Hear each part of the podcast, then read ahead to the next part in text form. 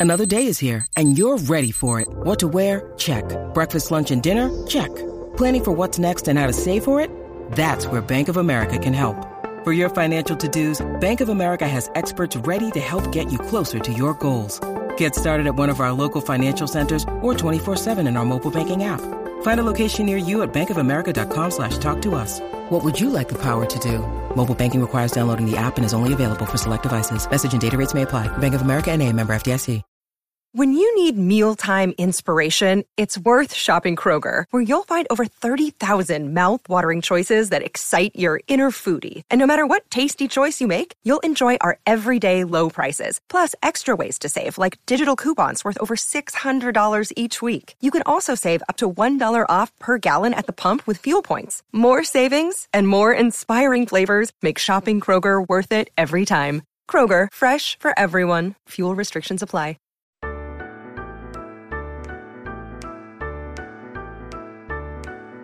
Uh, here comes Bosco's Boys, here comes Bosco's Boys, right down Bosco's Boys Lane. Santa Claus, Scott, and all the boneheads on Willie's crazy train. Chauncey's chewing on the mistletoe. Oh, what a beautiful noise. Grab a brew and talk KSU, cause here comes Bosco's Boys. Here comes Bosco's Boys,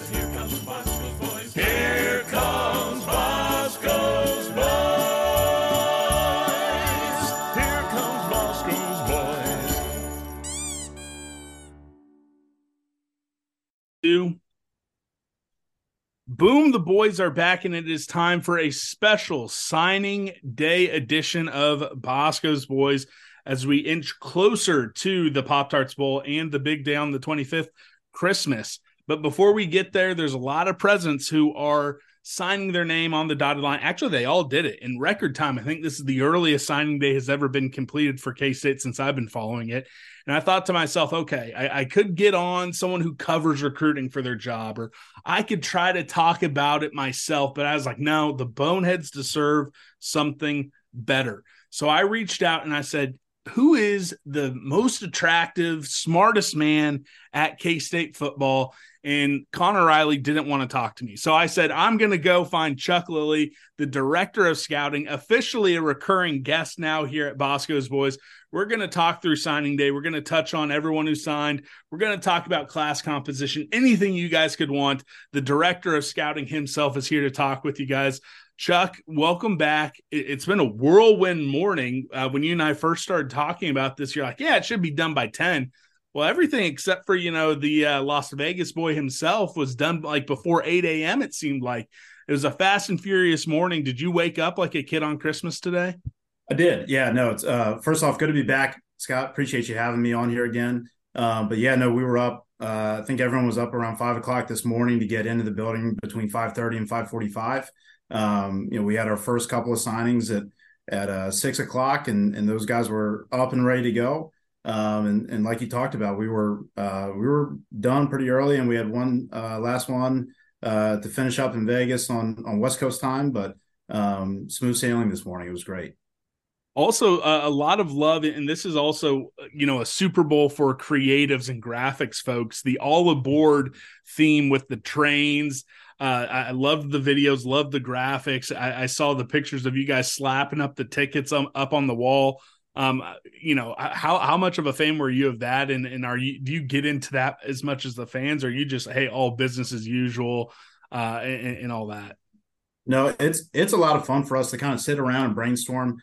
Um, you know, I think Taylor Bratt was probably the first one that mentioned it. I, I know that there was the uh, the old hype video, um, you know, with Crazy Train in the background. Um, so that was kind of where the idea, uh, you know, originated. Probably around this time last year as we were starting to think forward.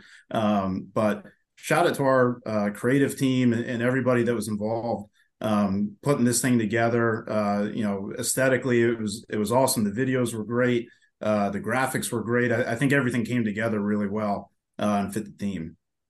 Yeah, and then I also saw the packages that went to the signees. You know, they open it up, get glitter bomb. They have the stickers and all that type of stuff. You guys d- do everything first rate. Um, before we talk more about signing day, you, you, mentioned the old hype videos. Have you gone back on YouTube and seen some of those, you know, glorious early days of CGI, late '90s, early 2000s crazy train videos?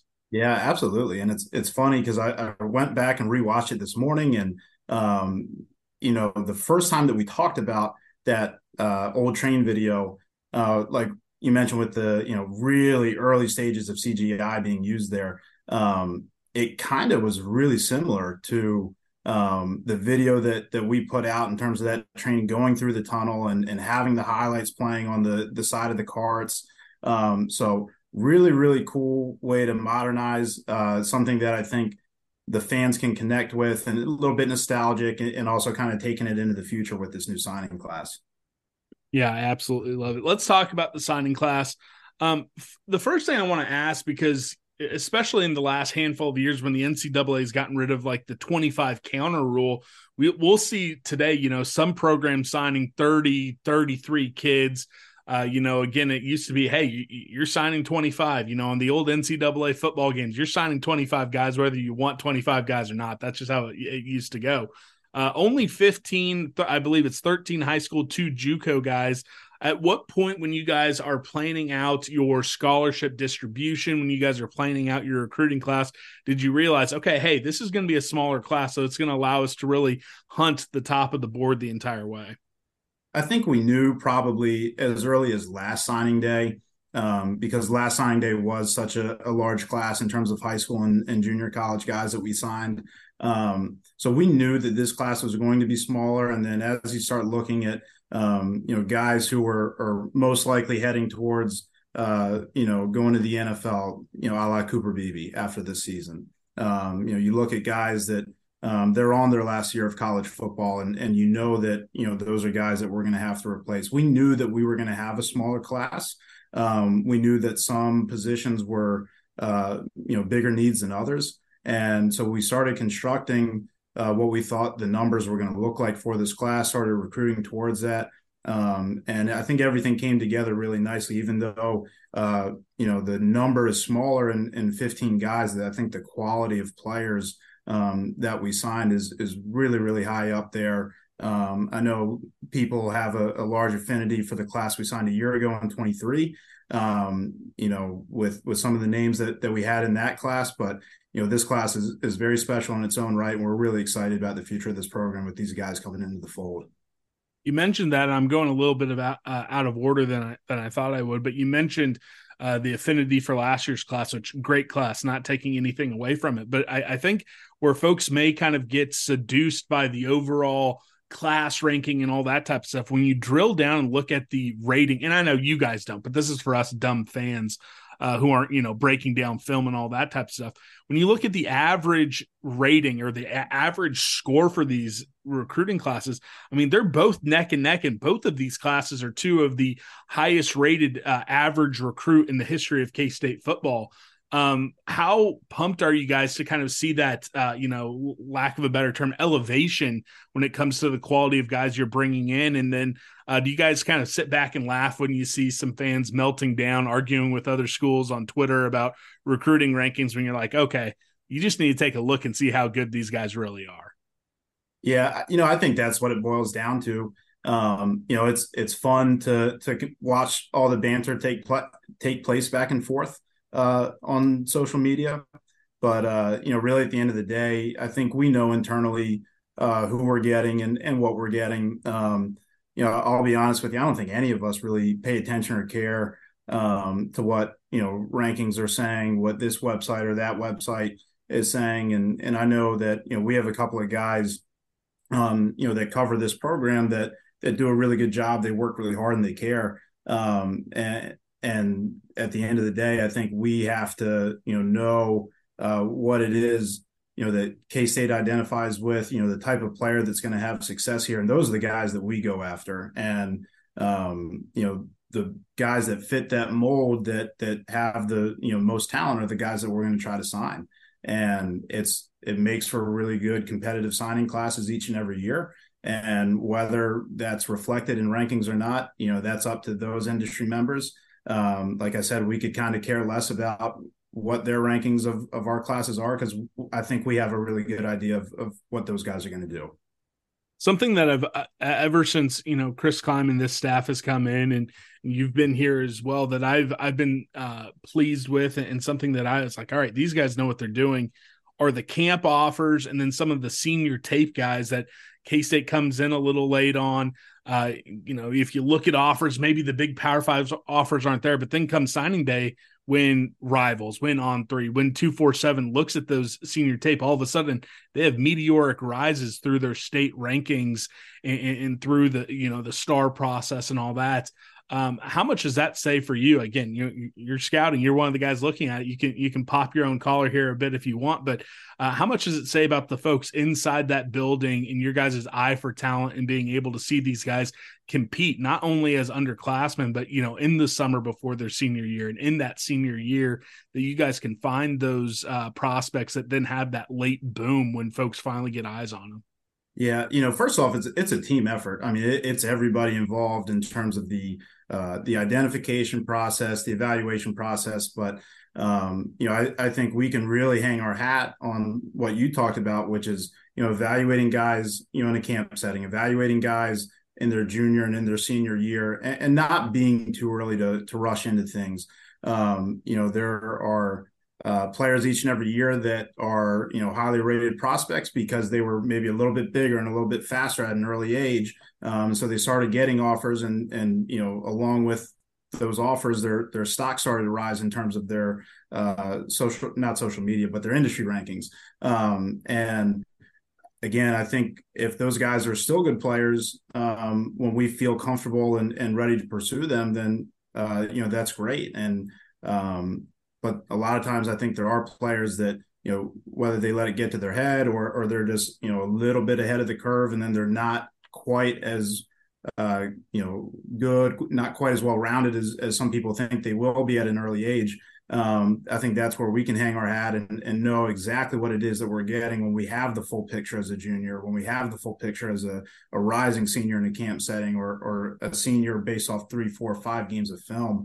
Um, so everybody in here does a really good job evaluating all that, taking everything into account, uh, both on and off the field. And we're really proud of the process that that we have in place. Uh, feel really comfortable and really confident in how we go about it. Uh, and again, we know that we're getting the right guys here uh, at the end of the day when pen comes to paper and, and it's signing day.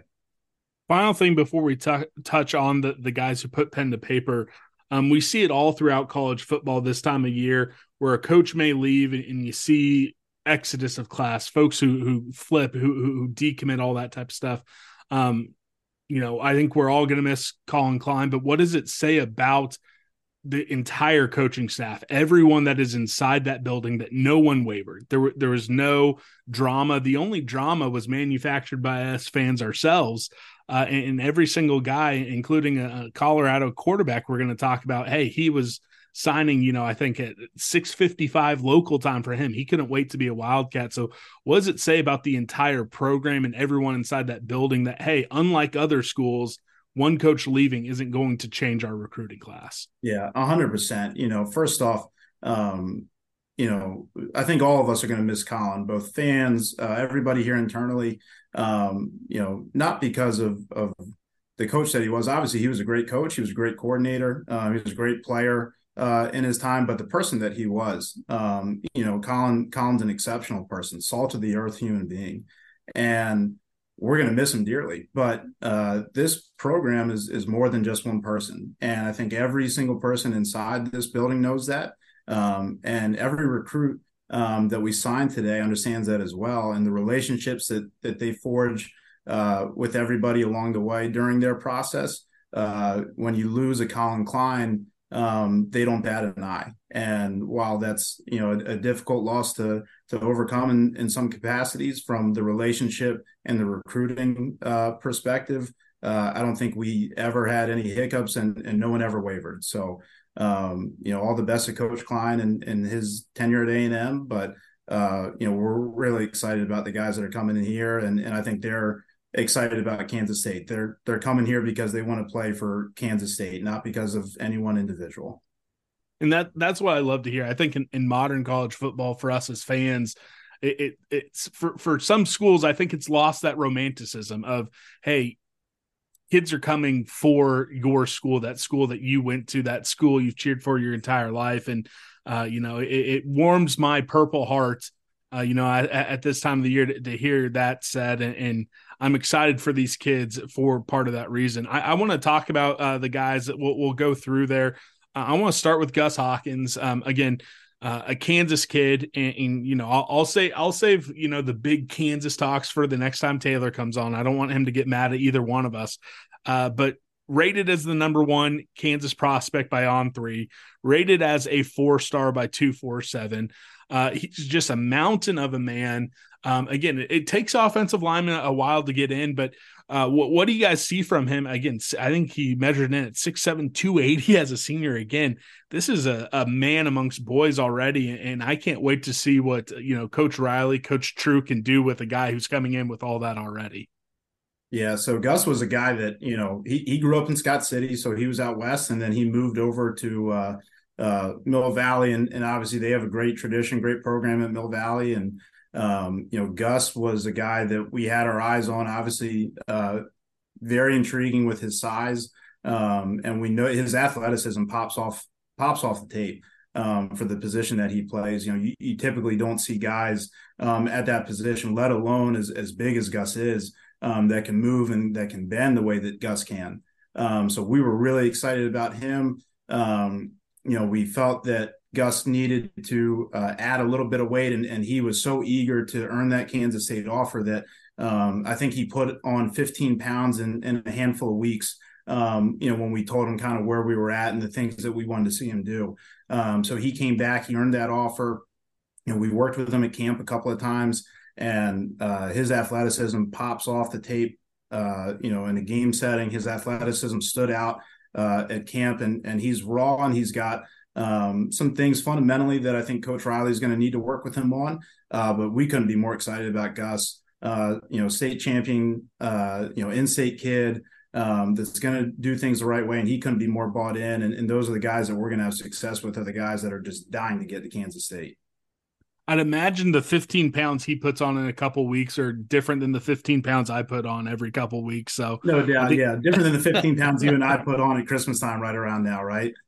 Definitely. Uh, the, the next one I'm going to talk about uh, again, uh, you know, Taylor Bratt special coming from Butler Community College, one of the uh, recent junior college commitments that K State grabbed, and, and I think uh, one that K State fans are super I- impressed with. Uh, rated as a four star ESPN, also rated as the number two uh, uh, uh national JUCO defensive lineman, the number five ranked JUCO uh, player altogether by ESPN, inside the top twenty for two four seven and rivals.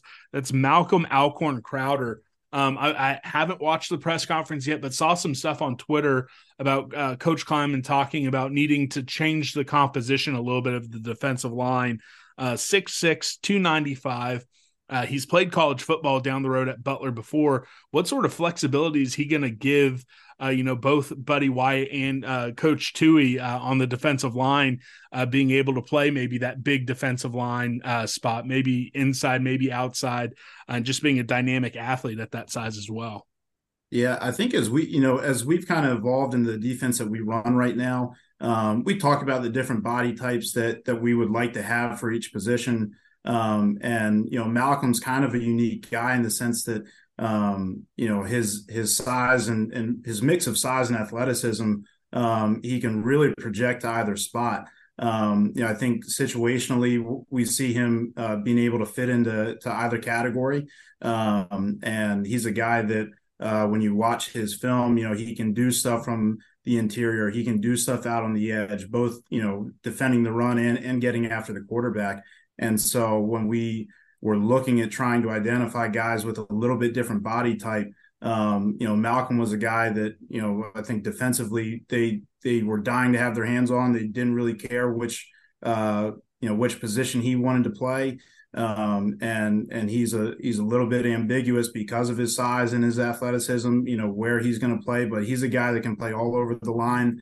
Um, you know, and and if we ever had to, you know, switch uh, schematically back to a four down defense, he could project probably at, at any position along that line as well. So uh, really excited for him. Really excited for the athleticism that he's going to bring. You know, that's more length in the room, um, and you know we couldn't be more excited to have him.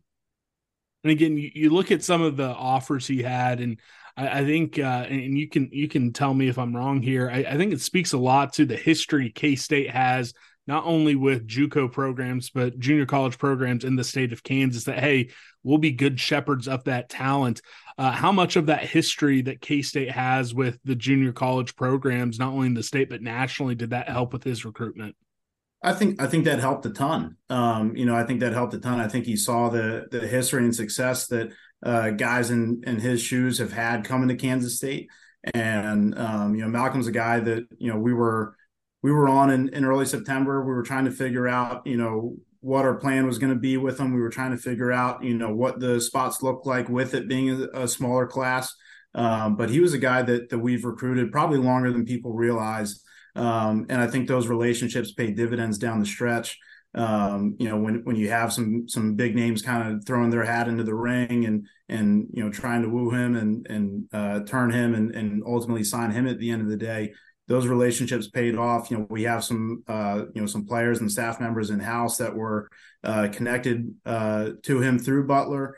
And so having having those relationships uh, in the building helped a ton. Having the history and success of uh, turning junior college players, you know, into successful uh, collegiate players at the Power Five level, I think went a long way. And again, just the relationships that that we fostered with Malcolm and, and his family, uh, you know, throughout the entire season, I think that was what made the difference at the end of the day for us.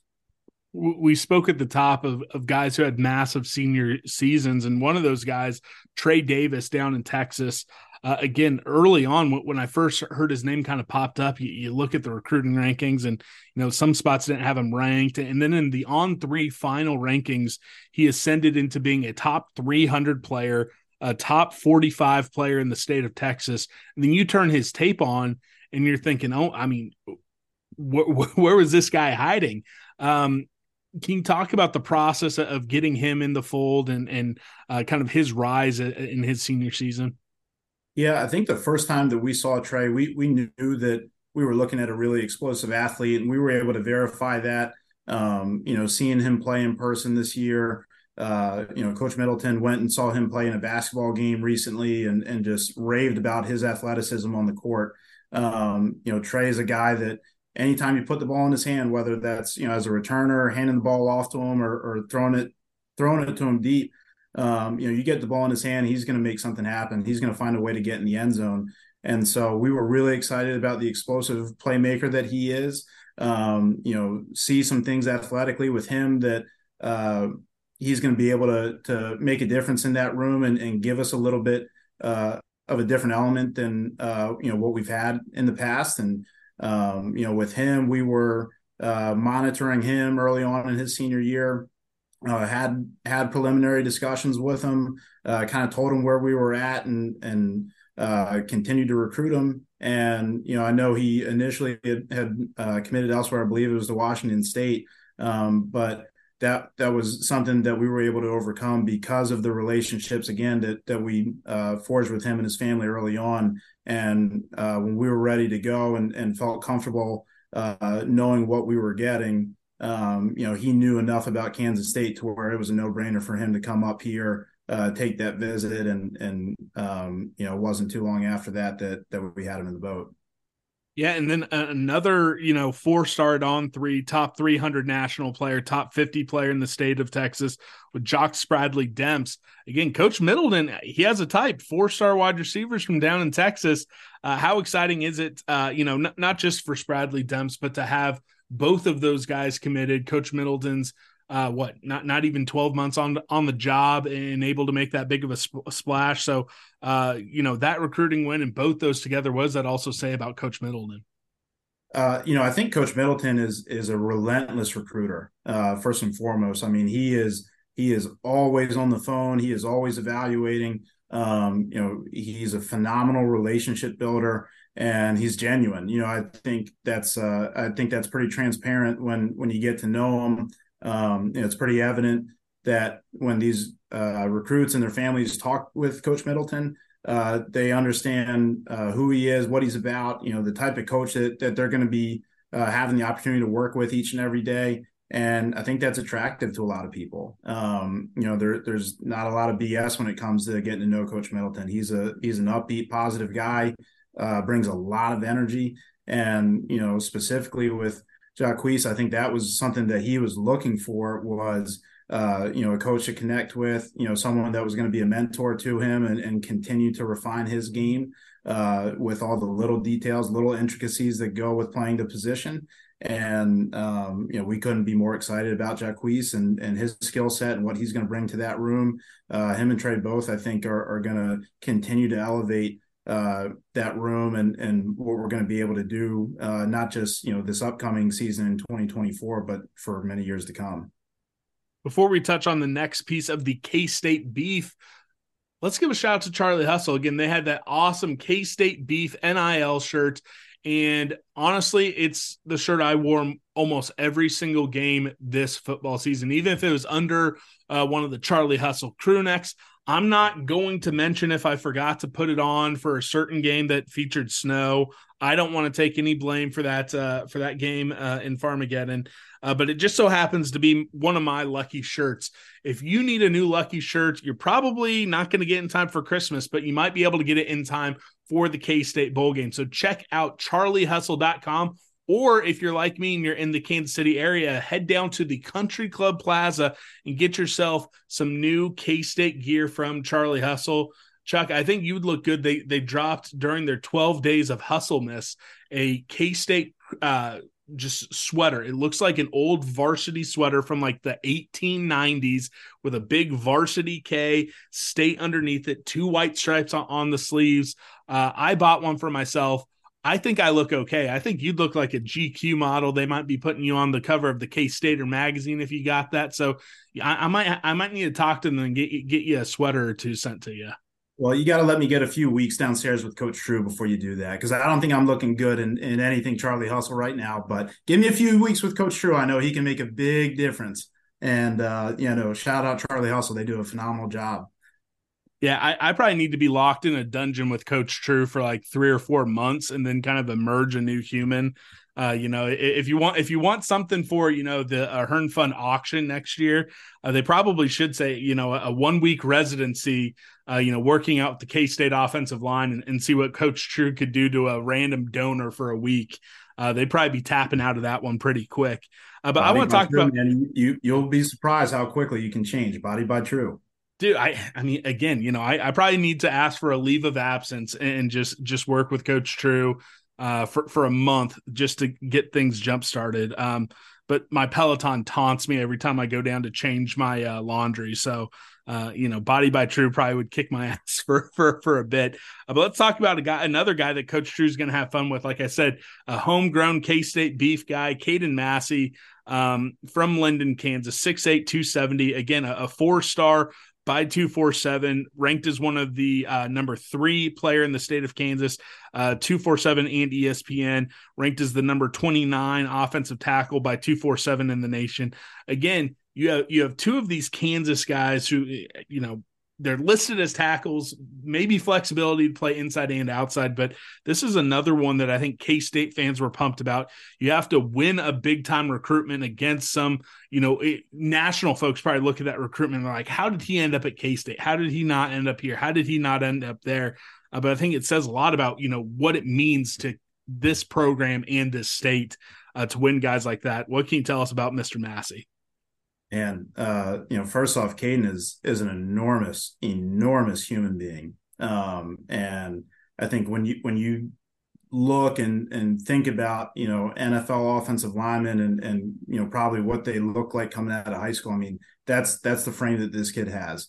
Um, every bit of six foot eight. You know, we measured him uh, several times. He wanted to get measured every time. He showed up. He came to every game this year. And he specifically asked to get measured every time he came through. We're like, Caden, we're good. We don't need to measure you, dude. Like we we know we know how big you are.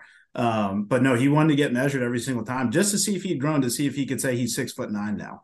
Um, which would be a very nice height, by the way. Yes, it would be. Shout shout out, uh, yeah, six nine, great number. Um, but no, uh, Caden is uh just an awesome, awesome kid, and you know he has uh, a really, really uh, great love for for this program and and for this university. And again, you know, those are the guys that we're going to win with at the end of the day, are the guys that you know have a genuine desire to be here. And you know, throughout his recruitment, um, yeah, we we had some. Uh, I don't want to say uphill battles, but you know, we had uh, big time competitors for his services, and uh, just couldn't be more excited that that this was where he wanted to play.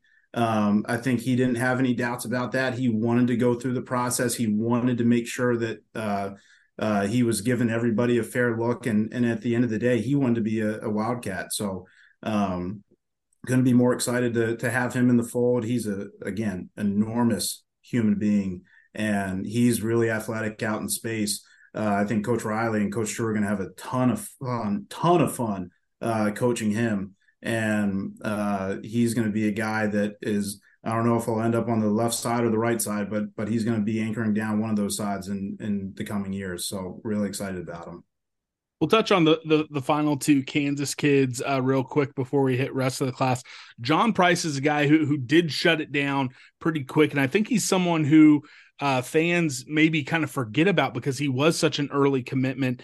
Uh, rated as the number two player in the state by ESPN and Rivals uh, you know, again, a, 5'11 running back with, with K State's kind of history, you know, 5'11 seems big. Uh, you turn on the tape, he had a big year, at, you know, at Blue Valley. Um, what is he going to bring to uh, Coach Anderson's room when he gets on campus?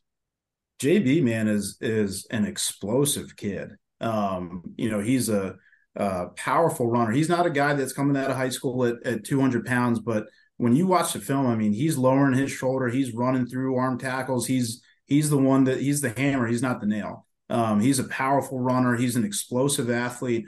Um, you know, we we didn't get the opportunity to work with JB in camp, um, but we have some uh, we have some ability to to test and verify game speed. Um, and and this kid this kid can go. Uh, he can absolutely go. And you talk about getting a guy out in space and and you know, having the ability to make one man miss and and then having the the speed to take it the distance. This kid can be a home run hitter. Um, and he's athletic. He can catch the ball. Um, he can run in between the tackles. So we we see JB as being a guy that that can do it all. Um, I don't think there's anything that uh, he lacks in terms of uh, size or ability. And uh, another homegrown Kansas kid that um, you know, had had opportunities to go and and you know play at other programs, and he wanted to be here. Um, and he's a guy that I think fans are going to get to know in a in a short period of time because of what he's going to be able to do on the field. Final Kansas kid uh, from my hometown, Topeka, not the right high school, but you know what? Uh, maybe there's a couple walk-ons from Washburn Rural you guys can close on, and, and we'll we'll just leave it at that. That that's what I hope as a Washburn Rural guy. Uh, but Callan Barta from Topeka Seaman, uh, we we got to repay a little favor to our friends up north and flip him from his original commitment.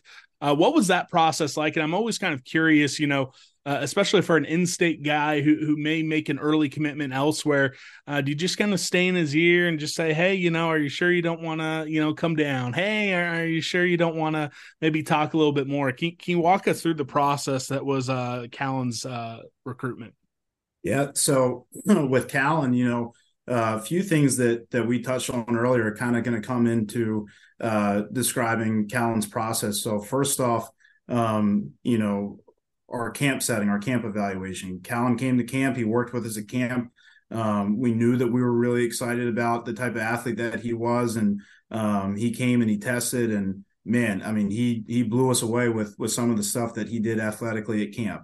And then uh, talking about this being a smaller signing class, um, you know, safety was was one of the positions that uh, we kind of didn't know what we were going to do. Um, so it wasn't that we didn't like Callan; it's just that we weren't entirely positive that uh, we weren't 100% sure that we were taking a safety. Um, you know, at, at, the time that he came and he camped with us, and um, you know, I think that led obviously to him uh, choosing to commit to Nebraska. and then uh, we stayed on him. We recruited him. Um, you know, he's got some some deep deep ties to uh, Kansas State. And another guy that really, you know, this is the theme of, of this class, especially with these in-state kids, is you know a guy that really really wanted to be here. And you know when we knew that it was it was time to go you know we had discussions with him you know talked about what that process would be like. Um, and it, it, happened really fast came together really quick. But callan's a dude that um, you know is incredibly athletic uh, great linear speed great change of direction.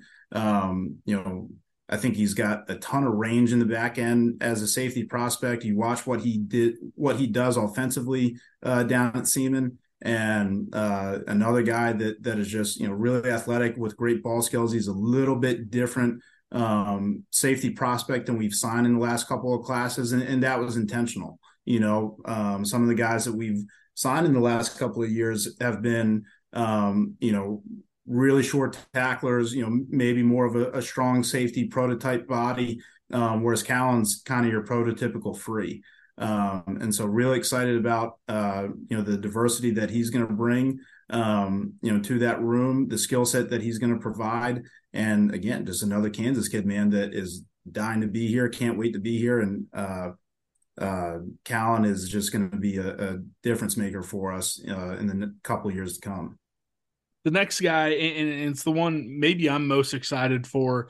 Um, state champion broke all of Christian McCaffrey. Yes, that Christian McCaffrey's records at Colorado when it comes to being the touchdown king of the Rocky Mountain State, rated as the number six dual threat quarterback in the nation at Rivals, the number one player in the state of Kansas, or not Kansas, Colorado, excuse me.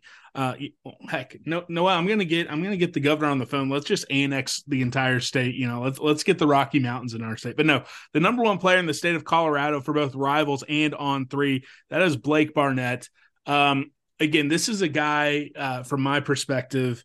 When he committed, I was over the moon. And, and someone, and you can tell me if I'm wrong. If he wanted to fish for higher rankings, if he wanted to fish for offers after uh, he committed. He could have gone through the Elite 11. He could have done a lot of this stuff that you see uh, quarterbacks do, but he shut it down once he gave the commitment. And we saw he did not waver um, when the uh, you know quarterback coaching change happened.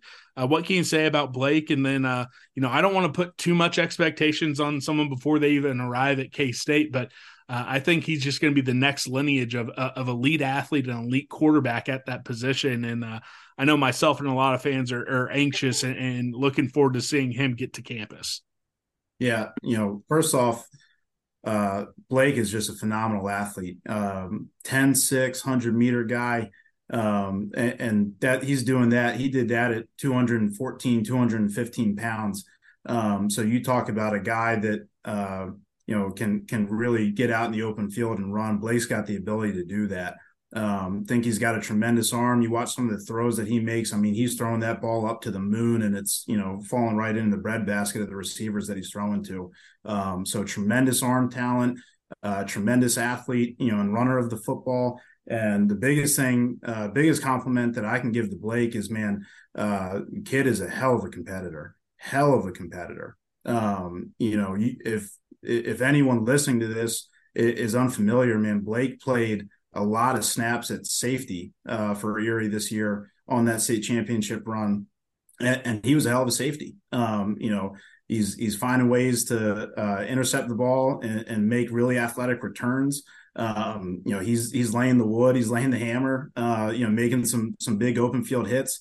Um, so Blake Blake is a winner. He's going to do everything that it takes to win, uh, and and he cares. You know, he's hyper, hyper, hyper competitive. Um, I think that's what you want in all of your players, but especially a quarterback.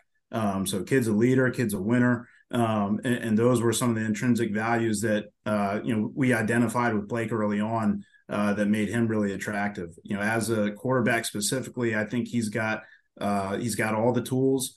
Um, you know, he's going to come. He's going to learn how to uh, identify some things pre-snap uh, at the college level because obviously it's going to move a little bit faster uh, at this level than it did in high school. But he's got all the tools. Uh, couldn't be more excited about him. He's going to uh, fit right in. He's and he's a guy that um, you know is is got a connection to the program through uh, John Pastore. Those guys were teammates in high school, um, which definitely helps but uh, Blake's dying to get here, and, and he can't wait to be. He's going to be, you know, here at mid year. He's going to be here at semester. Um, so he's dying to get involved, and he's chomping at the bit to get in the weight room to, uh, you know, start learning the playbook, and and he's going to be involved pretty early on. Yeah, if anyone hasn't seen the highlights from his state championship game, he looked like you know Byron Leftwich back in college, doing it, you know, second half on one leg uh, you talk about that competitor, so I, am pumped. And like you said, safety again. I, am an amateur, but, but, but when I watch some of his tape, it's like, man, he could have been a Power Five guy playing defense as well. So that's the exciting oh, part yeah, about him as a quarterback. Absolutely. Uh, so again, not done in the state of Colorado. So ESPN, so you, you know these guys might have to argue a little bit. ESPN has Jake Stonebreaker as the number one player in the state of Colorado. Uh, number two uh, at 247. And again, he has a four star rating with ESPN. Uh, first off, how great is Stonebreaker for a guy who's going to be laying the wood on defense? And then again, uh, you know, different spots have him, uh, you know, slotted at different positions. Some have him at safety, some have him as an athlete. Uh, where where do you guys have him slotted on uh, you know position wise? And then again, Stonebreaker's the perfect last name for that kid, isn't it? It's a perfect last name. Obviously, it's a great football name. You know, we use the mantra "pound the stone" here at Kansas State. So, you know, breaking the stone, I guess, maybe have to be the new mantra. But um, no, Jake is a uh, you know another hyper competitive kid um, that everybody we talk to, guys at the school, um, you know, people that he works out with outside of the school, they talk about this kid's work ethic. They talk about how much of a leader he is. Um, and so we knew we were always really excited about Jake. Um, you know, didn't know what he was going to be early on. Uh, knew that we saw him as a de- defensive athlete, and then kind of as he uh, you know matured and, and, went through his junior year, um, you know, we knew that we you know saw him as a linebacker. Uh, specifically, you know, Jake's going to be an outside linebacker for us, um, probably in that Des Purnell role. Um, and uh, you you turn on his film, you know, he's able to provide some pass rush off the edge. He, he's able to you know drop into space. He's able to cover guys man to man. So he's very versatile at that position. Uh, very very athletic, and um, you know he's he's ultra physical.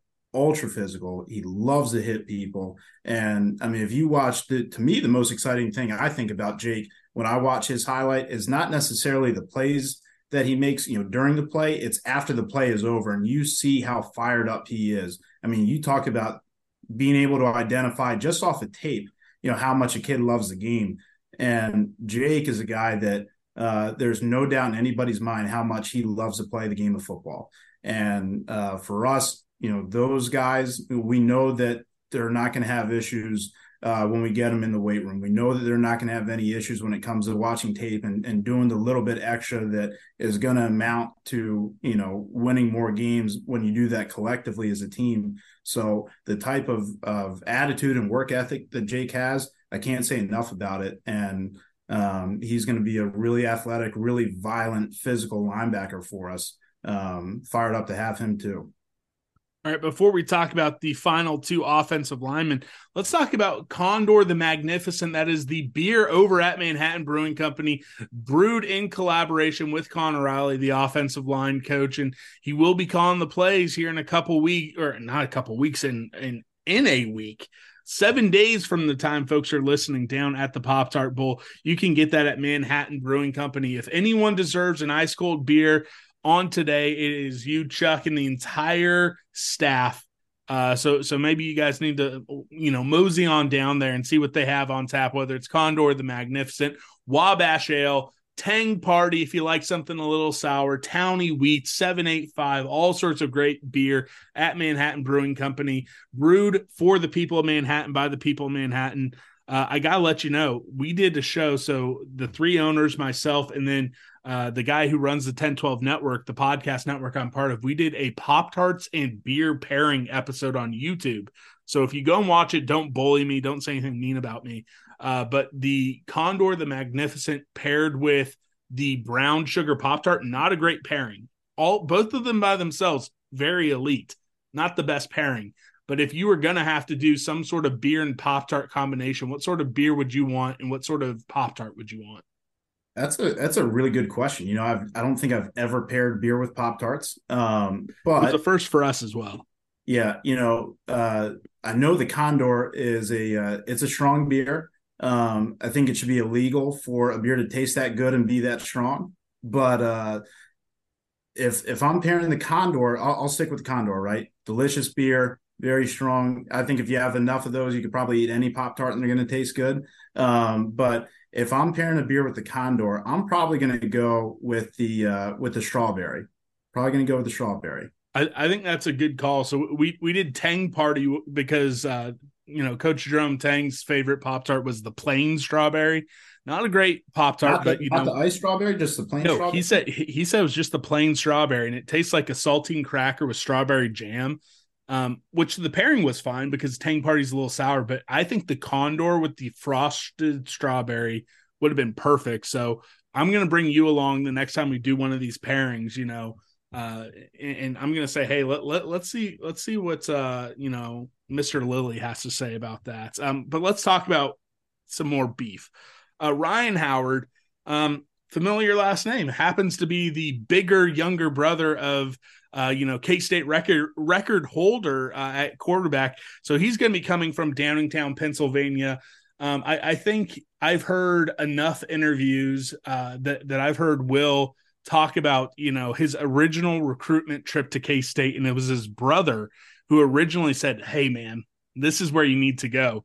So Ryan Howard then is able to make that happen four years later. Another one where I think some fans, I, I think uh, all of us, you know, kind of small brain fans, like, oh well, you know, his brother's gonna, you know, do his final year elsewhere. Is, is he still gonna come? Uh, no hesitation from him. I'm excited. You talk about a big guy. You, you look at the the picture that went out. I think he was the first one to sign. Um, how excited is Conor Riley and Coach True to get get their hands on the younger Howard brother? Yeah, no, Ryan was the first guy to sign this morning. Uh, obviously, great family, the Howards. Um, super excited to have Ryan in the fold. Um, and you talk about another just you know mammoth of a human being. Um, you know, Ryan's every bit of, six six. Um, I think he's probably you know in the in the three twenties, and um, that's coming out of high school. You know, so so he really doesn't have uh, a long ways to go in terms of his physical development. Um, but Ryan's a guy that um, coming from a really good program. Obviously, you know we know what um, you know Will where Will was kind of mentally uh, with the game when when he got on campus. So feel very comfortable about where Ryan's going to be. Um, Ryan's another kid that that loves the game of football. Uh, he loves to compete. Um, he's got a just awesome personality. Every time you're around him, man, I mean, it feels like you've uh, known the kid for a while. And obviously, you know, we have known Ryan for a while, um, but couldn't be more comfortable with with him and and with his family. I think you know they would echo that same sentiment. Just that um, they know exactly what they're going to get uh, in terms of you know being at Kansas State. So there was, I don't think, ever any doubt in terms of um, knowing that this is the place that that they wanted to be and that this is where Ryan wanted to be. Um, and he had, you know, he had other opportunities, um, you know, both early on and and I think you know later, obviously in the game, but. Um, you know, this was always where Ryan wanted to be. And even though he's not a, a Kansas kid, you know, he's kind of a, a you know he's a k-state kid right because of will and because of that relationship and so ryan's a guy that is really going to i think you know embody the culture early on because he's kind of been indoctrinated into that uh, maybe even more so than some of these Kansas guys that have, you know, grown up fans and, and then kind of turned into K State recruits, you know, later on in, in their high school careers. Ryan has, has really been exposed to it uh, from an early, early age. And he knows every little detail about what all what this program is all about. So um, Ryan's going to get here. Another guy that's going to get here at semester. Um, really excited about uh, his potential um, and his size and his versatility uh, along the offensive line. And you know, just he's going to be a guy that's going to be he's going to be tough to move. Man, he's a big kid, and he's probably only going to get bigger. Um, and so you talk about a guy that is you know adding more size and more strength um you know he's a powerful kid you know he's he's hard to move backwards and and it's really hard to stop him if he's moving forward um and trying to move you out of the way so powerful kid that's going to come in here and going to be another guy that's making a difference along the offensive line another guy and it's the final offensive lineman and i think that um, I, I, said this on the on the podcast when he committed originally, and it says a lot about a the level that K State has started recruiting at, and, and, B kind of the expectation for the offensive line room, and that's Kyle Rakers. Is it Rakers? Correct. I'm horrible. Rockers. Rockers. Okay. Well, John Rock. I mean, hey, talk about a madman. That's what you want for offensive line.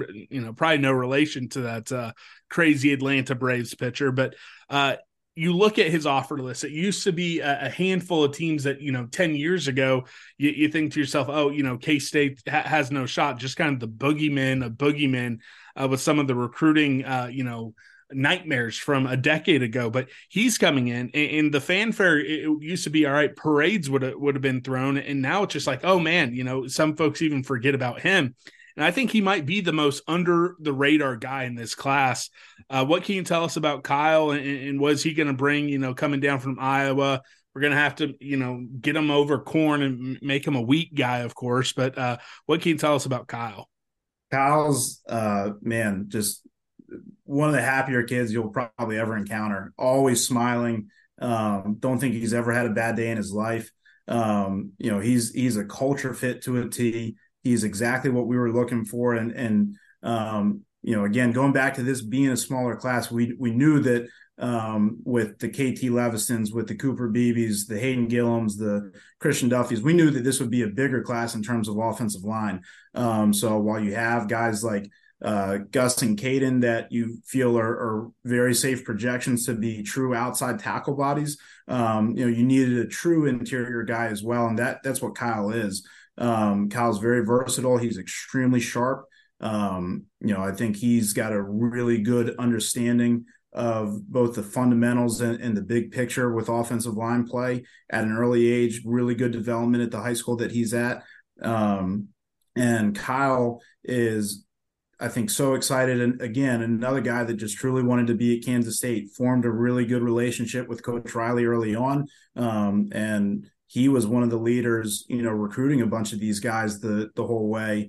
Um, you know, trying to convince them that hey, you know, you really you want to be at Kansas State. Kansas State is where you want to be. So uh, probably one of the best recruiters that that we have in the class. Um, but in terms of of his play and and the player that he is, um, again, really really smart player, very instinctive. Um, think he's got a, a, a, very high football IQ and and his base level of, of understanding um, of of both schemes and, and big picture um, is very advanced for a player his age. So I think he's going to come in and and you know not have as big of a mental hurdle. That's typically the biggest thing that guys have to overcome is um, you know the the mental growth from high school to college. Kyle's not going to have as as far to go in, in terms of that. He's a really athletic, really powerful interior offensive lineman that we're really excited about. And, and Kyle's going to, uh, you know, probably be a, a contributor uh, along that interior offensive line uh, relatively early in his career. The, the next one, I, I, believe, recently named a Max uh, Preps high school national champion, Devon Rice, coming from Bishop Gorman uh, in Las Vegas. Uh, when I was talking with Drew of On Three uh, I think I made a joke saying that you know, you know, Bishop Gorman seven on seven might be able to take some, uh, you know, Division one seven on seven teams. Uh, what can you tell us about him? He was the, I, I believe, the final high school guy.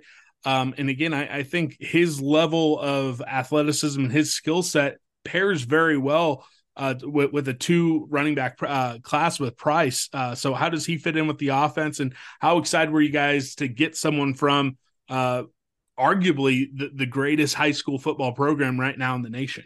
Yeah, I, I don't think it's arguable. You know, they're uh, obviously they're state champions. They're they're high school national champions. Um, so great program out there at Bishop Gorman. But Devon is just a superb athlete. Um, you know, a, a do it all guy that um, probably not as uh, you know powerful in between the tackles like like JB is, but man, you get him out in space, you get him on the perimeter, um, he's going to give defenders a lot of issues. Um, he's got really good wiggle. Um, his ability to catch the ball and, and, make things happen after the catch is exceptional for you know a, a young player like himself as a running back. Um, and just his speed and uh, his speed to take it the distance is is apparent every time he touches the ball. Um, so explosive athlete, explosive playmaker, a guy that you know again is just going to be a weapon for us offensively. Um, when when we get that kid the ball in space, um, he's just another tool that Coach Anderson's got in his room, and, and that this offense has to work with. And you know, you pair him with um, you know JB in in that running back class and and some of the guys that we have out on the perimeter with Jacquees and Trey. You know, we got we have offensive weapons um, that are probably a little bit different than people are accustomed to seeing in in uh, recent recent memory. The the next one I wanted to talk about getting up into Minnesota. And, it, and it's another guy that uh, you guys were able to stay on and flip from original commit in uh, uh, Zashawn Rich, I, I believe, uh, multi-sport athlete again someone who who maybe could have you know been playing college ball eh, you know playing basketball running track another big time athlete. Listed as a corner I, I, imagine that'd probably be where you guys want to keep him. Uh, i won't put words in your mouth but what can you say about him? And again is this just a, another example of a big time scouting win for you guys to maybe see someone who who uh, has that athletic ability and put it really on tape uh, in his senior year yeah, uh, is a guy that uh, comes from the high school that he comes from. You know, I know Coach Klieman and uh, a bunch of the guys that came from NDSU. You know, they have relationships there, and um, that was a that was a school that that they made some hay with at, at NDSU. Um, so he was a guy that uh, you know we knew about as a junior, um, liked his tape, wanted to know a little bit more about him recruited him down to camp. We got him to camp. He did, uh, you know, he tested off the charts athletically. Um, and he was, he measured in at, I believe it was 6'1, 184. Um, so he's got the size, you know, he's got the athleticism. Uh, we told him that we wanted to kind of make it through the camp circuit, see where we were at. Um, and you know probably still continue to see a first you know two games three games of his senior film um, because the last thing that we want to do is is issue out an uncommittable offer. So um, we told him where we were at. He was totally good with it, and then um, you know everything lined up in terms of seeing him in person, evaluating him here at camp. You know, watching his senior film, and, and we knew that that was our guy. And uh, you know, we recruited him the whole way. We we forged relationships, even though we didn't have that. He didn't have that offer at the time.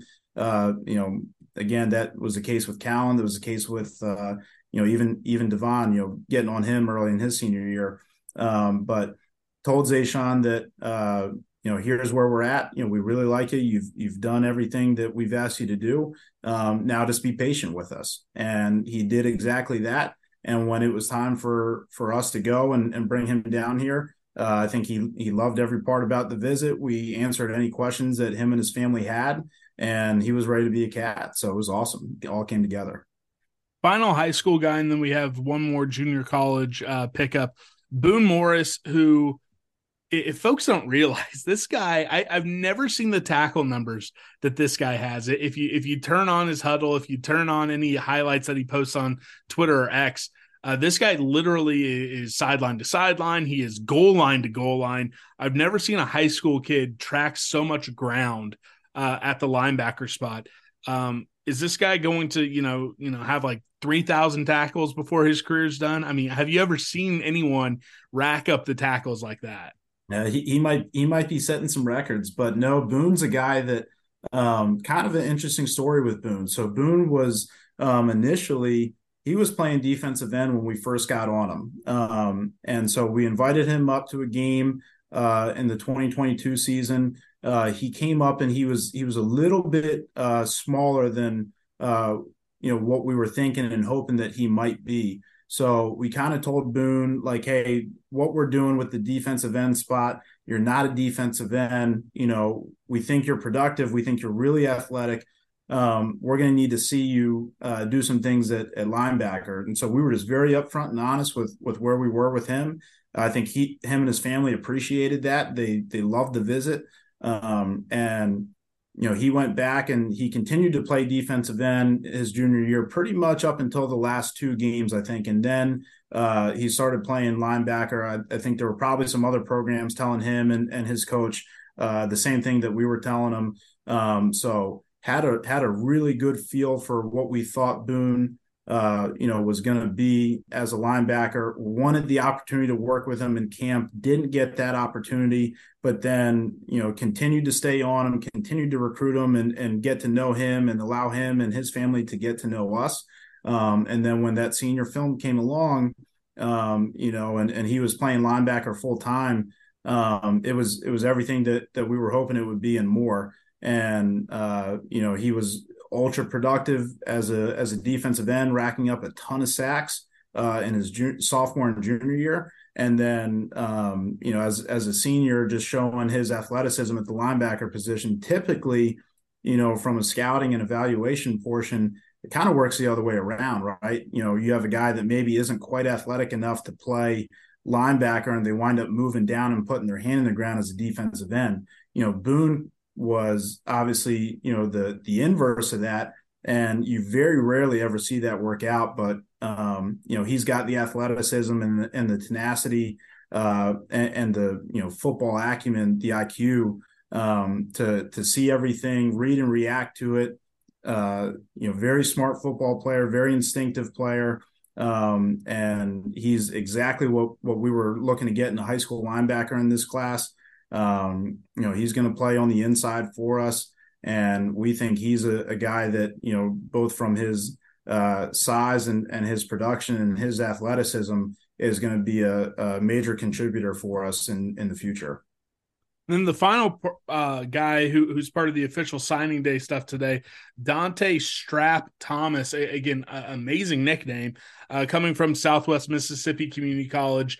Uh, you know, he has his profile out there as a corner, uh, but he he looks like a safety to me. Uh, I mean, he he looks like a guy who probably should have been playing, you know, back in the '90s, uh, back when rules might have been a little bit different. He scares me, and I haven't played football since 2010.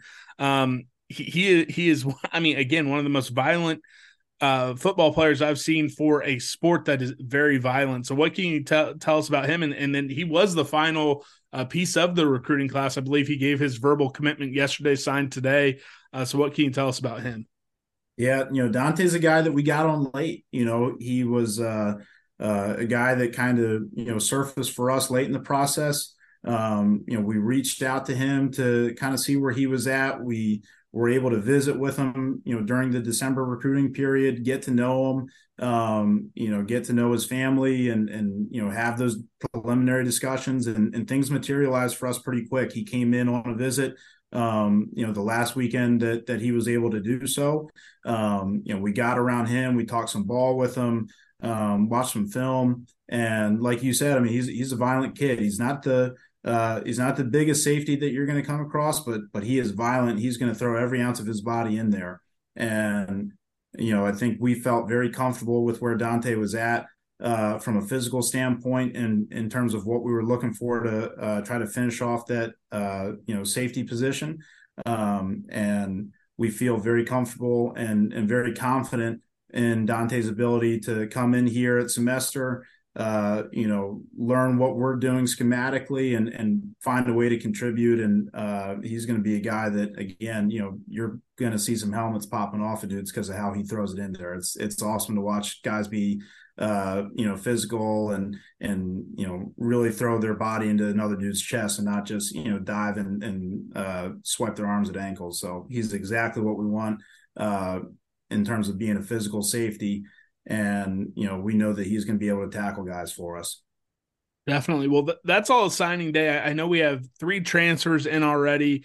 Uh, I, I, you know, I won't ask for specifics about you know more, more stuff you guys are going to be looking for, but with the three you guys have already brought in, uh, if you look at you know some of the competition it took to get them in, and if you look at some of the folks who try to rate folks in, in the transfer portal, seems like you have three pieces that are going to be ready to hit the ground running, you know, in January and be up to speed, you know, because before you know it, I, I guess what the, the first game will be August 31st, I think, this upcoming year. Or, uh, you know, it's one of those years where the, the season will start in August. So it, will be here before you know it. And all three guys look to be, uh, you know, folks who can step in and play right away. Um, so, you know, what would you see? And, and again, I, I, think you said earlier, you, you, can talk about by name. Uh, you know, we had uh, Easton Kilty, Jordan Riley Scott, and Travis Bates. Uh, what did you see from those three guys uh, when you started scouting the portal, and what are they going to bring to the team?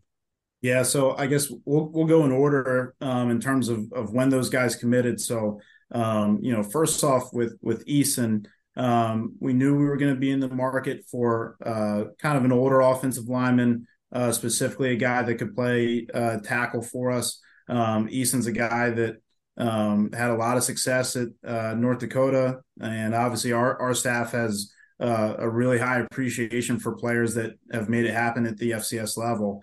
And uh, Easton's a guy that is tremendously athletic. He's got great ability to bend. Um, you know, he's really been productive in his time at University of North Dakota. And, um, you know, I don't think we were quite aware at the time of, of where, you know, people evaluate other, the, you know, media industries evaluating the portal, uh, you know, saw him and had him ranked, but we knew that he was um, the guy that we wanted uh, materialize quick, and and it's it's tough to uh, plan out the timing of transfer visits. Uh, but he was a guy that really didn't want to go through the recruiting process again, and so he made some visits. Uh, he came in to us on on the weekend.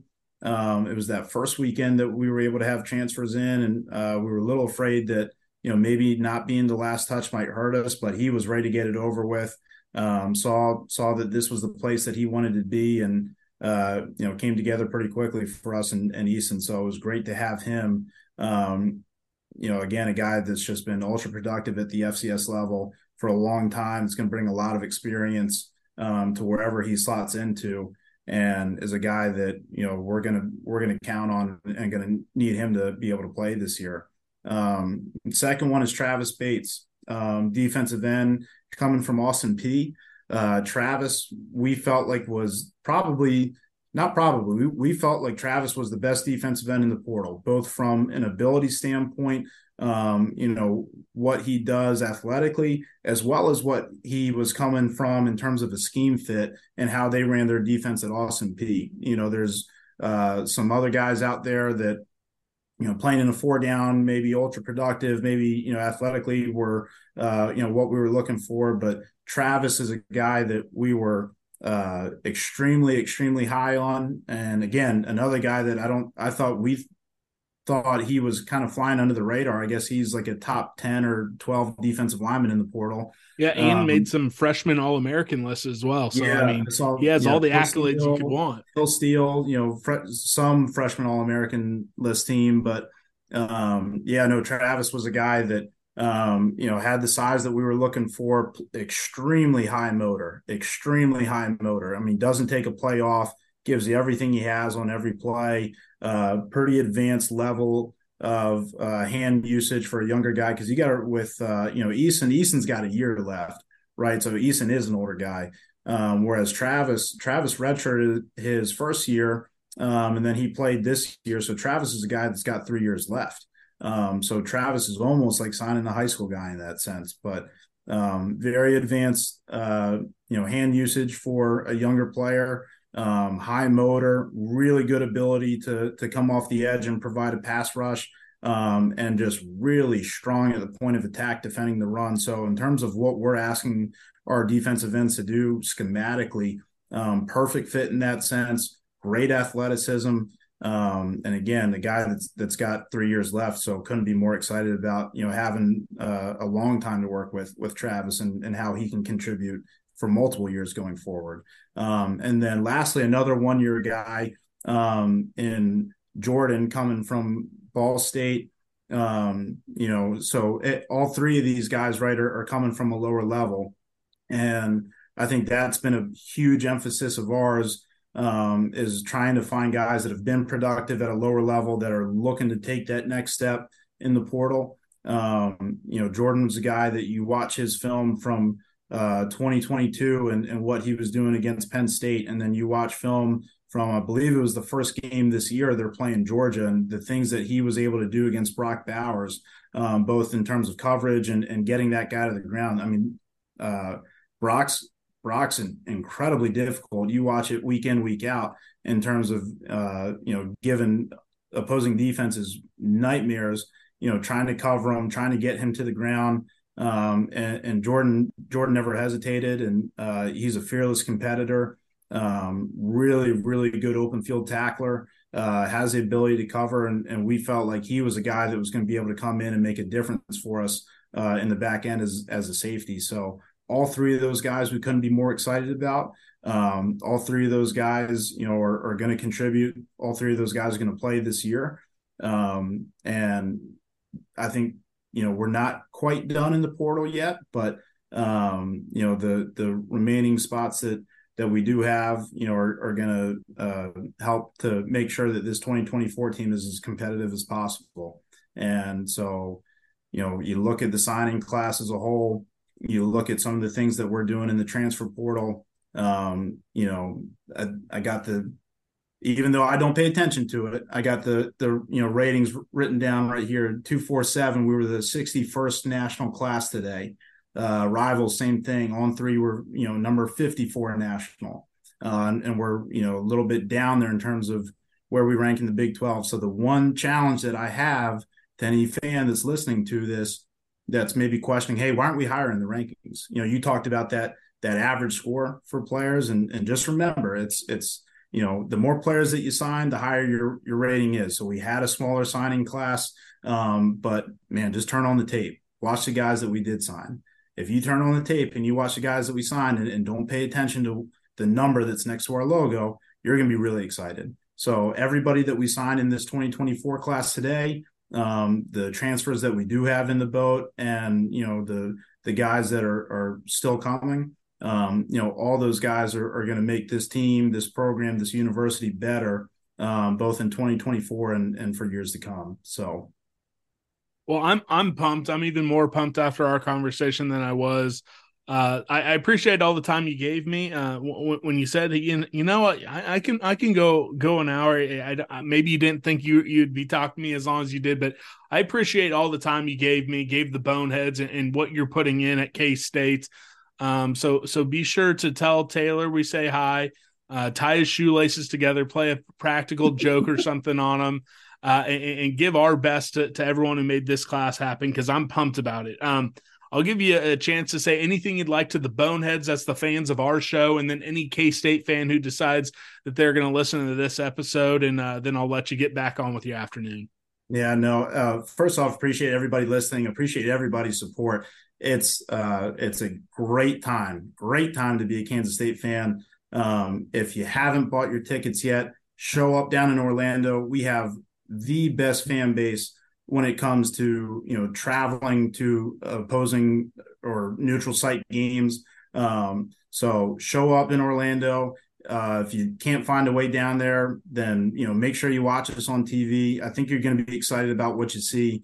Um, you know, we're in the midst now that we're you know finally finished with signing day and and some portal visits and things like that. You know, we're finally able to fully turn our attention to NC State. So December 28th, it's going to be an exciting game. Make sure to tune in or, or get there if you can. Uh, appreciate your time, Scott, and thank you. And go Cats. I love it. All right. Well, that's all we have for this episode. Tomorrow on Friday, you guys will hear my top 10 games of 2023 in the top five that I'm looking forward to in 2024. So, for Chuck, for Chauncey, who's looking at me, I think he wants his lunch, the best dog in the world. You're a good boy. To all the K State fans, we love you guys. Merry Christmas and go Cats. Merry Christmas. Go Cats. Chestnuts roasting on an open fire. Jack Frost nipping at your nose. Yuletide carols being sung by a They